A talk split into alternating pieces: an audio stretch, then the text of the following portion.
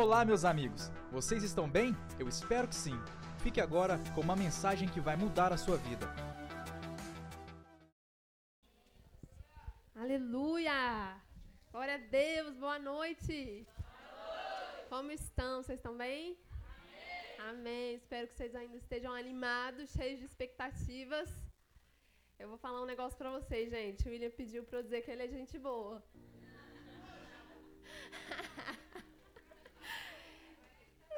Pediu. É, mas ele não precisava te pedir isso, não, porque ele realmente é muito gente boa, viu? Olha, gente, estou para conhecer alguém que ame pessoas como esse homem ama. Ele ama tanto pessoas que ele chega a me deixar maluca, viu? Então não duvidem disso. É, perdoem ele, liberem ele no coração de vocês, tá? É porque ele tem um sonho no coração dele, gente. Vou contar para vocês. Ele tem um sonho frustrado de ser policial. Contei. Ah.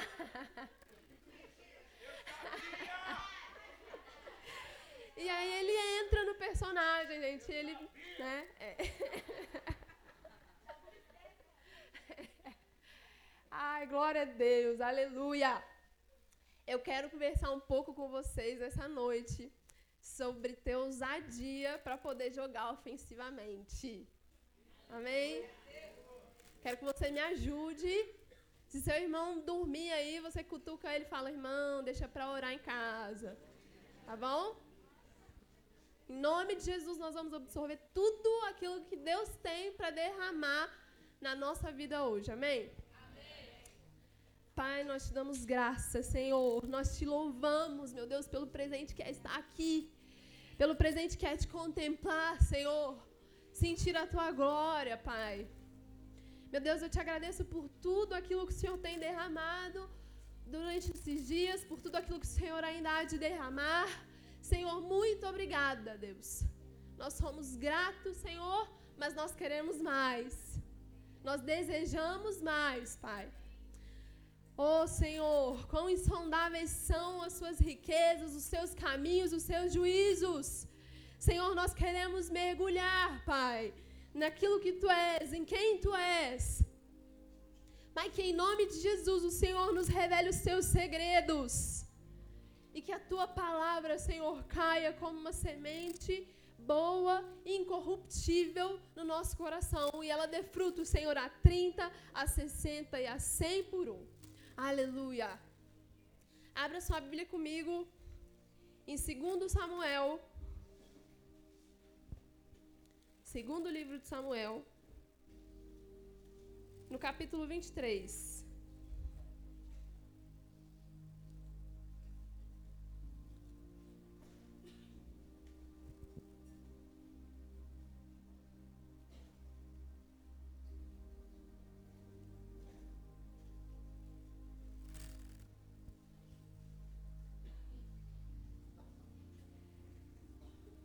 Versículo 20 diz assim: Também Benaia, filho de Joiada, filho de um homem valoroso de Cabzeel, grande em obras, feriu dois fortes homens de Moabe, e desceu ele e feriu um leão no meio de uma cova, no tempo da neve. É, olha que coisa maluca, né? Eu quero que você imagine essa cena, porque eu acho que ela ia ficar muito legal num, num mangá, num filme. Então pensa nisso. Um homem andando num dia frio, no meio da neve, a respiração chega estava congelante. E aí ele escuta um barulho. Ele olha para o lado e tá. Tá lá, aqueles dois olhões enormes olhando para ele. É um leão. Isso é um problema, né, meu irmão? Né? Provavelmente é o último problema da vida de uma pessoa. Depois disso, ela não tem mais nenhum tipo de problema. O problema dela vai ser onde cair morta. Uma pessoa normal fugiria. Sairia correndo, não sei, pelo menos eu. Né? Quando disseram que tinha uma onça solta na nossa cidade, todo mundo estava ensinando como que você tinha que reagir para poder né, se livrar da onça. Eu digo, eu vou lá parar para a onça, levantar a mão para a onça. Vou sair correndo e ponto. É o normal.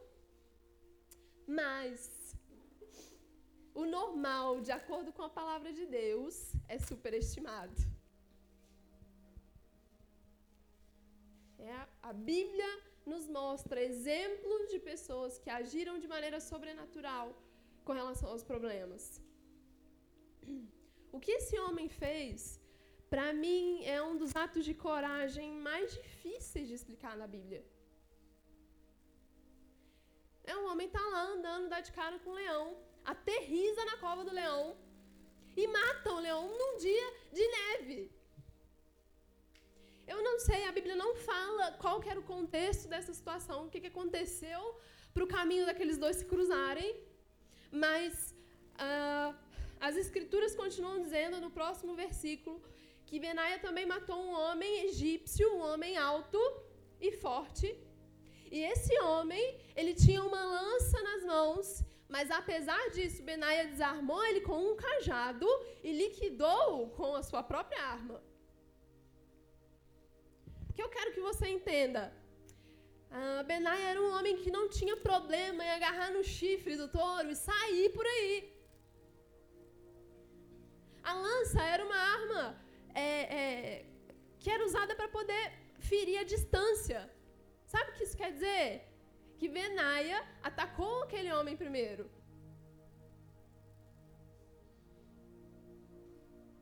Benaia foi até ele e resolveu aquele problema. Então ele era esse tipo de pessoa que olha para a situação e diz: Senhor, é comigo. Joga aqui no meu peito. É comigo mesmo. Sou eu a pessoa certa para poder resolver isso.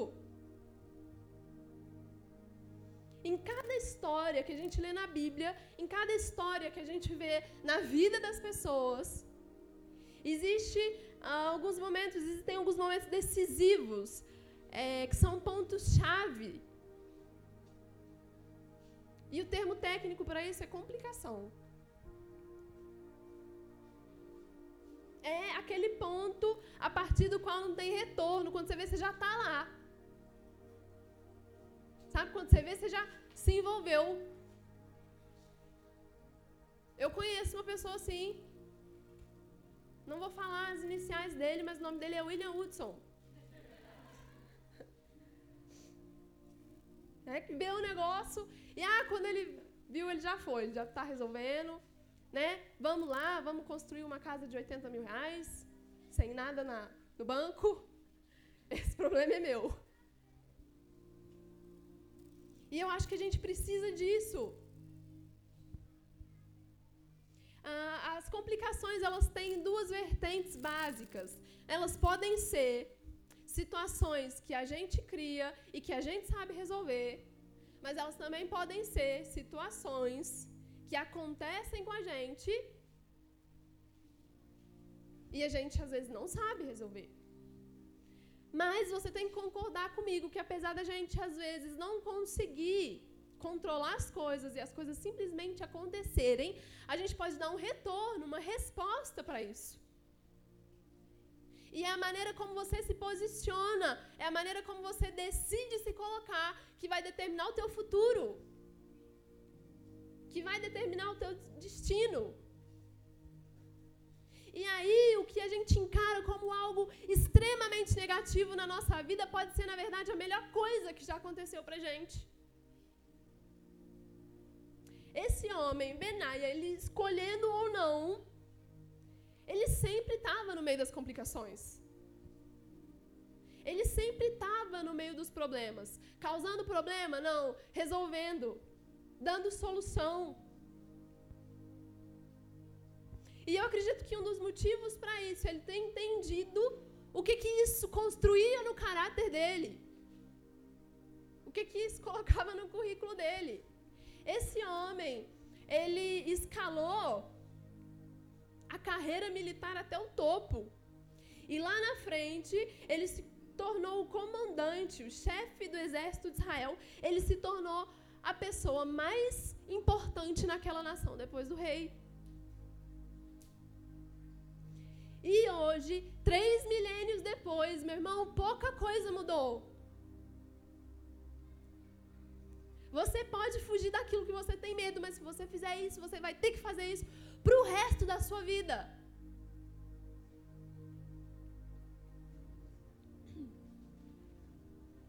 Napoleão Bonaparte, ele dizia que existem dois tipos de coragem. Uma coragem normal, que é natural, e uma coragem chamada coragem das duas horas da manhã. Essa coragem das duas da manhã era uma coragem instantânea, que vinha naturalmente, que não era ensaiada. É uma coragem que aparecia mesmo na solidão da madrugada.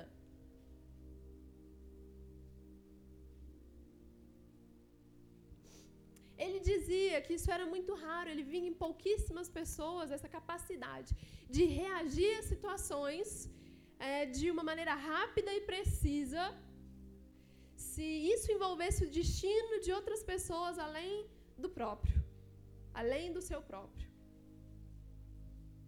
Ele chamava isso de coragem das duas da manhã, mas eu chamo isso de ousadia. Essa capacidade de se posicionar, não só para poder salvar a minha pele, mas para poder entregar propósito, entregar destino de Deus para o outro. A Bíblia ela é recheada de situações assim. Não é verdade? Quem é que se lembra da história de Esther? a jovem órfã judia que foi escolhida para poder se tornar esposa do rei Assuero. Diante do momento mais perigoso da vida daquela mulher, ela decidiu se arriscar. Quando o povo judeu que estava exilado na Pérsia correu o risco de ser aniquilado, essa mulher ela se posicionou e ela entrou na sala do trono do seu marido, do rei Assuero, mesmo correndo o risco de morrer. Se ele não estendesse o cetro para ela, ali seria o fim da sua vida. Mas ela enfrentou os seus medos, ela enfrentou as suas inseguranças, e em resposta para todo o temor que ela estava sentindo, ela disse: Eu vou. E se eu perecer, perecerei. Mas é o meu dever, eu vou me posicionar. Eu vou clamar pelo meu povo. E através da soberania de Deus, mas também da disposição de uma mulher, as promessas do Senhor permaneceram conservadas. O Senhor guardou o seu povo. E hoje eu vou te perguntar: o que o tio dela, o que o tio de Esther perguntou para ela, quem sabe não foi por um tempo como esse que você está aqui hoje? Quem sabe Deus não te escolheu para que você fosse a resposta para esse problema? Lá em Gênesis capítulo 12, a Bíblia conta a história de Abraão. Deus disse para Abraão: Abraão, venha, saia da tua terra, saia da tua parentela, saia da casa dos seus pais e vá para o lugar que eu te mostrarei. Eu te abençoarei muitíssimamente. Em ti serão benditas todas as famílias da terra. E o que, que Abraão faz? Tá bom, Senhor, mas vamos sentar aqui, vamos conversar. Tá? Vamos ver como é que vai ser o meu salário, como é que eu vou alimentar minha família, meu FGTS, minha aposentadoria, é isso que ele faz? O próximo versículo diz: E partiu Abraão. O homem simplesmente, meu irmão, seguiu em fé. Por conta de uma palavra de Deus. Existem momentos na nossa vida em que a gente precisa se alinhar com a vontade e o propósito de Deus. E quando a gente está alinhado a boa, perfeita agradável vontade dele, a gente tem que ter um clique para poder deixar a vontade de Deus se fundir com a nossa obediência radical e incondicional. Deus quer que você entenda o seu propósito nessa geração e ande em fé, meu irmão. E para isso você vai precisar de ousadia, devoção, obediência radical.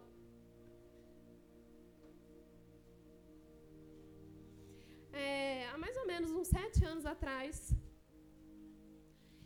eu fui é, numa igreja ver um homem pregar. E aí eu disse: gostei desse cara. Chamei ele para pregar no acampamento da minha igreja. E foi aqui. o acampamento da minha igreja era aqui, nesse mesmo lugar. E aí esse homem veio aqui e ele pregou, eu lembro até hoje, sobre a diferença entre coragem e ousadia. William Woodson é o nome desse moço. Mereço uma estrelinha na testa, tá? Cadê ele? eu lembro disso. Eu peguei e servi uma melancia para ele, viu, Belinas? Fica a dica. Mas aí ele pregou a respeito disso, eu estava me lembrando disso em casa. Então, qual que é a diferença né, entre essa coragem natural e a ousadia que vem do Espírito, para a gente poder se posicionar?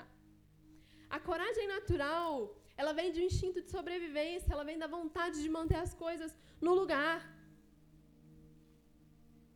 Ela se baseia na nossa própria capacidade, né? Você pensa, ali eu consigo ir, ali dá pé para mim.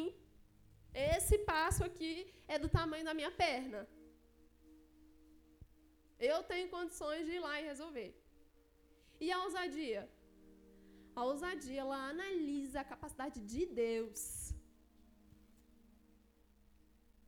Vem da confiança naquilo que o Senhor pode fazer. E agora eu quero que você comece a pensar, meu irmão, naquilo que arde no seu coração.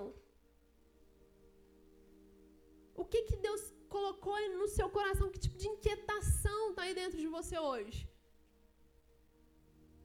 Ah, eu quero me envolver com a área social, eu quero me envolver com as prostitutas, eu quero é, libertar as pessoas da rua. Eu quero ter o meu negócio, eu quero abençoar pessoas através do meu negócio.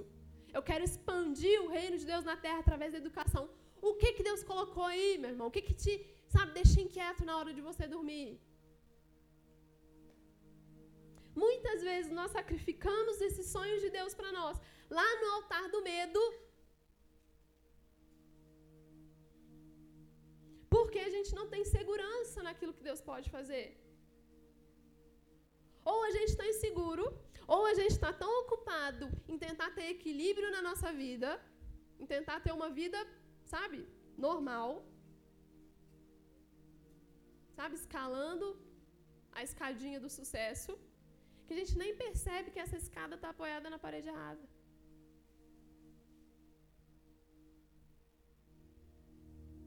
Sabe, meu irmão, você pode não fazer nada de errado, mas você também pode não fazer nada de certo.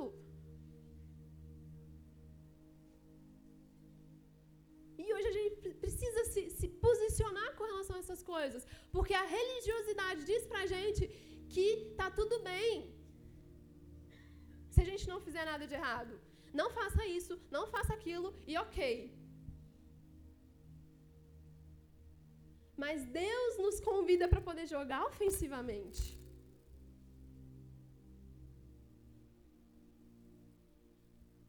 No final das nossas vidas, os nossos maiores arrependimentos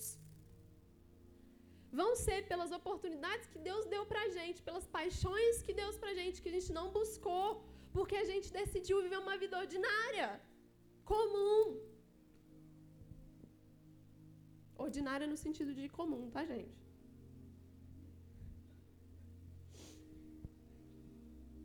Eu tenho visto que muitas vezes as pessoas acreditam que Deus existe, é, mas elas vivem como se isso não fosse uma verdade. É, tem um abismo é, teológico entre, entre aquilo que essas pessoas pensam e aquilo que elas vivem.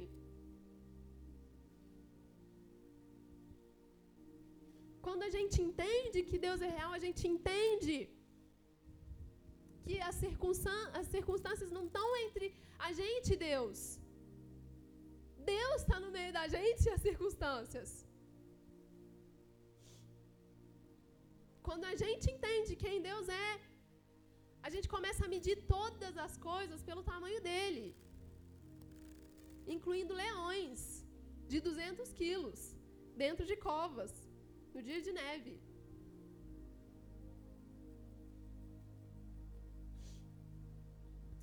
É, o escritor do livro de Samuel, ele diz que Benaia era filho de Joiada. Benaia significa Deus construiu, Deus constituiu. Joiada quer dizer Deus conhece, Deus o sabe. Quando a gente pega essa frase e traduz ela para o original, fica é, Benaia, Ben Joiada. Sabe o que isso quer dizer? Deus conhece, Deus entende quem Ele tem construído. Deus sabe quem Ele tem construído. É, esse texto aqui, né, esse pedacinho aqui de 2 Samuel, no capítulo 23, é parte de uma lista enorme de 37 nomes. É uma lista, né, daquelas na Bíblia, tipo, quem é quem? Esses homens, eles eram, eles eram amigos confidentes de Davi. Eram homens leais a ele. Eram homens, homens que tinham toda a disposição de entregar a própria vida pela vida de Davi. E eles faziam parte de um grupo de outros 400 homens. E a Bíblia vai falar quem são eles lá em 1 Samuel, capítulo 22. Veja aí quem é Benaia. Então Davi se retirou dali, se escapou para a caverna de Adulão. E ouviram-no seus irmãos e toda a casa de seu pai, e desceram ali para ele. E ajuntou-se a ele todo homem que se achava em aperto, e todo homem endividado, e todo homem de espírito desgostoso. E ele se fez chefe deles, e eram com eles, com ele, uns quatrocentos homens. Esse era o clube da luta de Davi, a tropa de elite de Davi. E era também o pior exército do mundo. Era o exército mais inade inadequado, improvável, sem noção do mundo. Davi estava cercado de gente que nasceu para dar nada. 400 homens cheios de problema incluindo Benaia.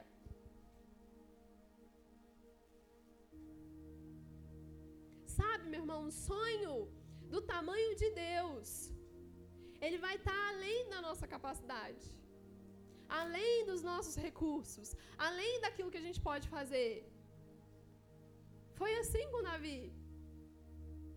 Ele estava aqui fugindo de Saul, porque Saul estava com inveja, com medo dele. E aí ele escapa para a caverna de Adulão. E esses homens se juntam a ele, começam a guardar a vida dele para poder preservar o sonho de Deus. Para poder fazer com que aquele homem se tornasse um rei. Sem esses homens, o sonho de Davi ia morrer junto com ele. Mas o que a gente vê aqui é algo completamente assim impossível de ser realizado. E é precisamente assim, meu irmão, que Deus recebe honra e glória. Quando nós vamos atrás de sonhos que por nós mesmos a gente não é capaz de realizar, a gente não é capaz de fazer. Quando a gente se nega a ir atrás de leões de 200 quilos, a gente se nega a dar glória a Deus. A gente se nega a entregar glória ao Senhor.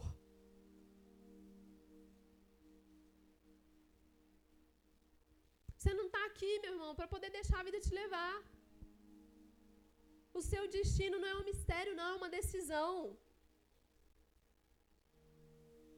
Entrar numa cova com um leão num dia de neve pode parecer uma coisa muito ruim, mas pode ser bênção na tua vida. Eu estou dizendo para você ser responsável, não. Estou dizendo para você ouvir a voz de Deus, conciliar os seus sonhos com os sonhos dele e ter coragem para poder seguir em frente. sempre tem um momento na vida em que a porta se abre, sabe? Um momento Gênesis. Um momento em que Deus derruba o cavalo na estrada para Damasco. Um momento em que um profeta bate a porta para poder ungir um inadequado para ser rei.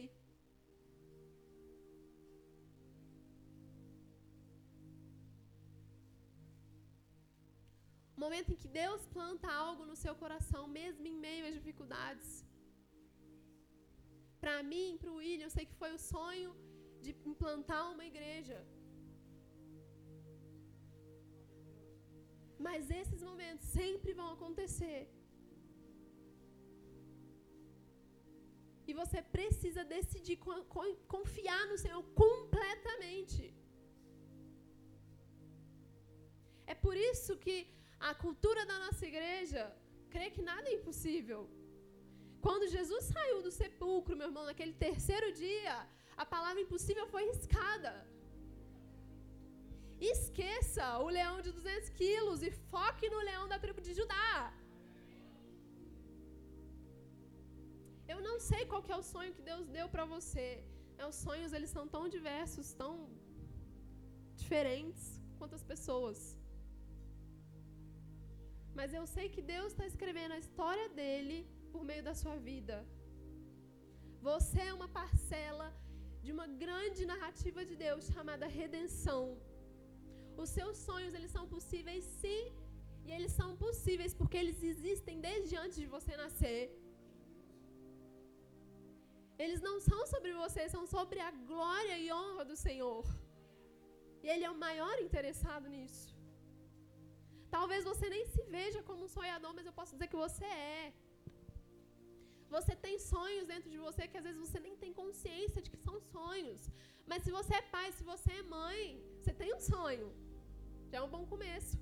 Você deu um nome para esse sonho assim que ele nasceu.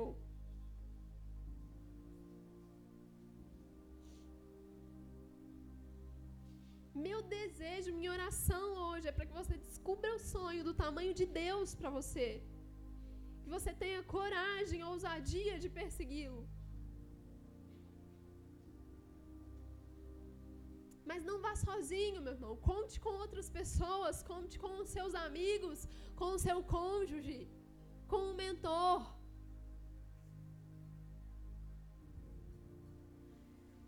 Davi chegou onde chegou porque ele tinha uma equipe de sonhadores. Uma equipe de pessoas que lutaram pelo sonho dele.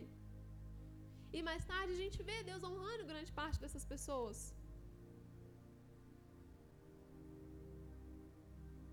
Lá em Atos capítulo 2.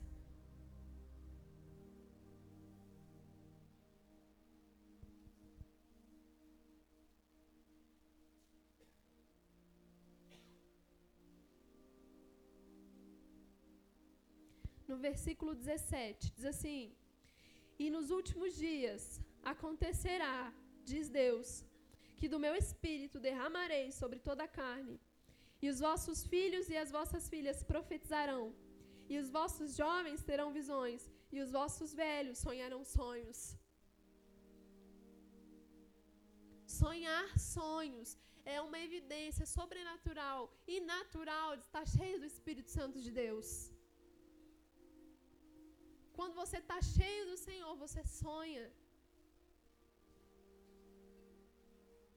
Você precisa de perseguir isso, meu irmão, nem que seja até o dia da sua morte.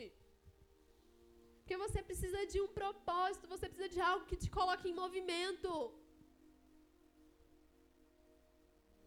Eu vou perseguir os sonhos de Deus para mim até o dia que eu morrer. Se isso me matar, amém.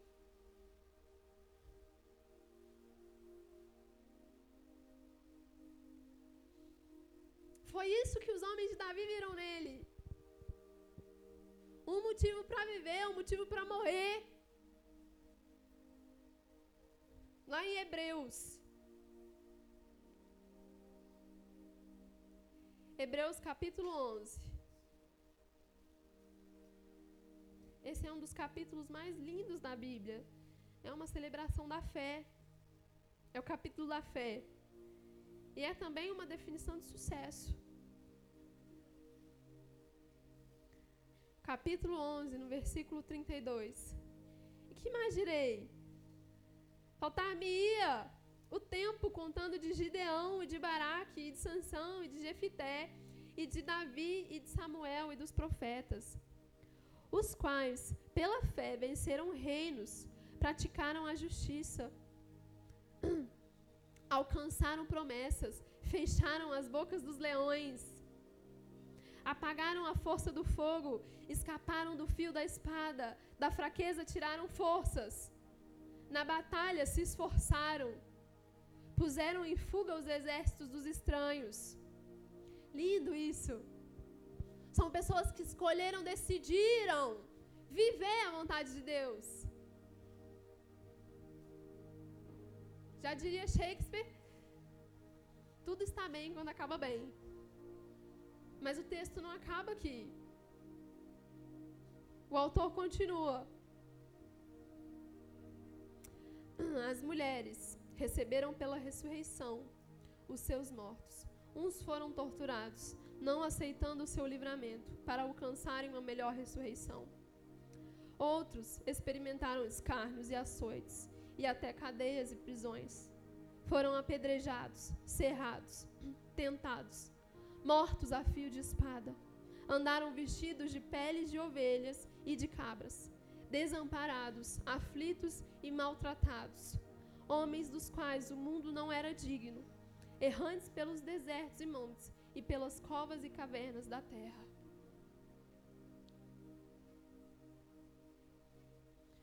Meu irmão, a gente não morre quando o nosso coração ele para de bater. A gente morre quando a gente deixa de sentir o fogo de Deus com relação a algo. Quando o nosso coração ele não se parte mais por aquilo que o coração de Deus se parte.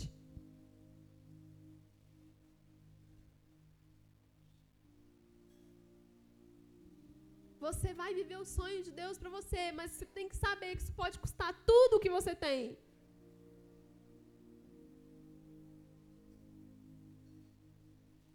Eu vi esses dias um grande homem de Deus dizendo que é, viver por Cristo Viver para Cristo é mais fácil do que morrer por Ele. Talvez você não morra como esses homens, talvez você não sofra um martírio como esses homens.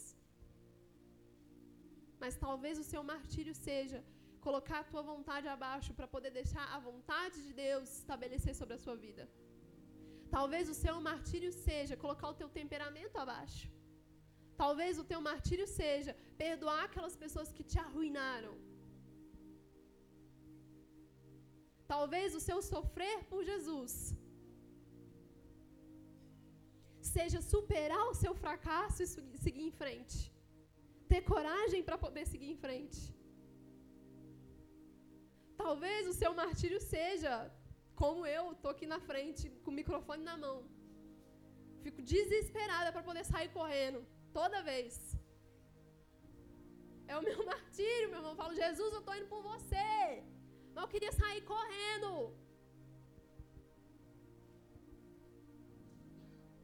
Eu sofro pelo Senhor.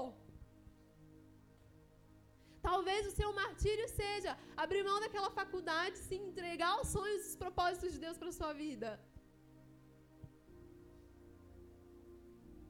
Talvez o seu martírio seja entregar esse namoro aos pés do Senhor.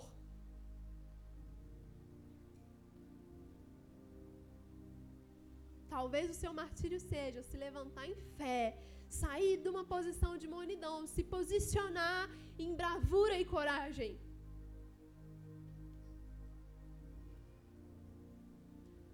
Mas, meu irmão, se entregue, sofra pelo Senhor. A vontade de Deus não é só que você tenha bem-estar financeiro, saúde, prosperidade. A vontade absoluta de Deus é que Ele receba toda a honra e toda a glória, sempre e sempre. E quando tudo acabar, né, você não vai ter a estrelinha na sua testa bem assim, desse jeito. Tipo, olha, bem pensado, o que você fez foi muito bom. A única medida vai ser servo bom e fiel. Muito bem, servo bom e fiel. Não viva, meu irmão, como se o propósito da tua vida fosse chegar até a morte em segurança. Você precisa correr agora em direção ao rugido. Pegar esse leão pela juba. E dizer: é comigo mesmo, Senhor. É para mim. Eu nasci, eu fui posicionado para esse tempo. E se eu perecer, perecerei. Mas eu vou fazer a tua vontade. Queima agora, meu irmão, as pontes com o passado. Você precisa de um motivo para viver que seja maior do que as tuas tentações, maior do que os seus pecados. Ouse seguir em frente, ouse fracassar também, ouse ser diferente.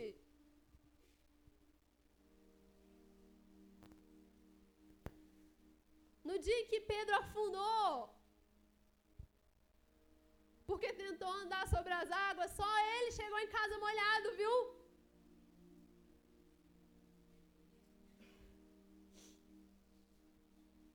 Todo mundo chegou seco, mas ele estava encharcado. Nem que você tenha, meu irmão, que chegar em casa molhado. Mas diz, Senhor, me manda e ter contigo.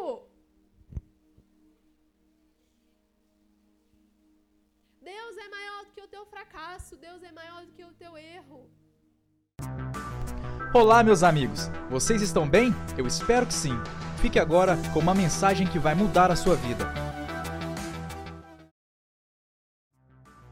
Que bom que você chegou até aqui. Esperamos que você tenha sido impactado. Para ouvir mais, siga nosso podcast e nos acompanhe nas redes sociais.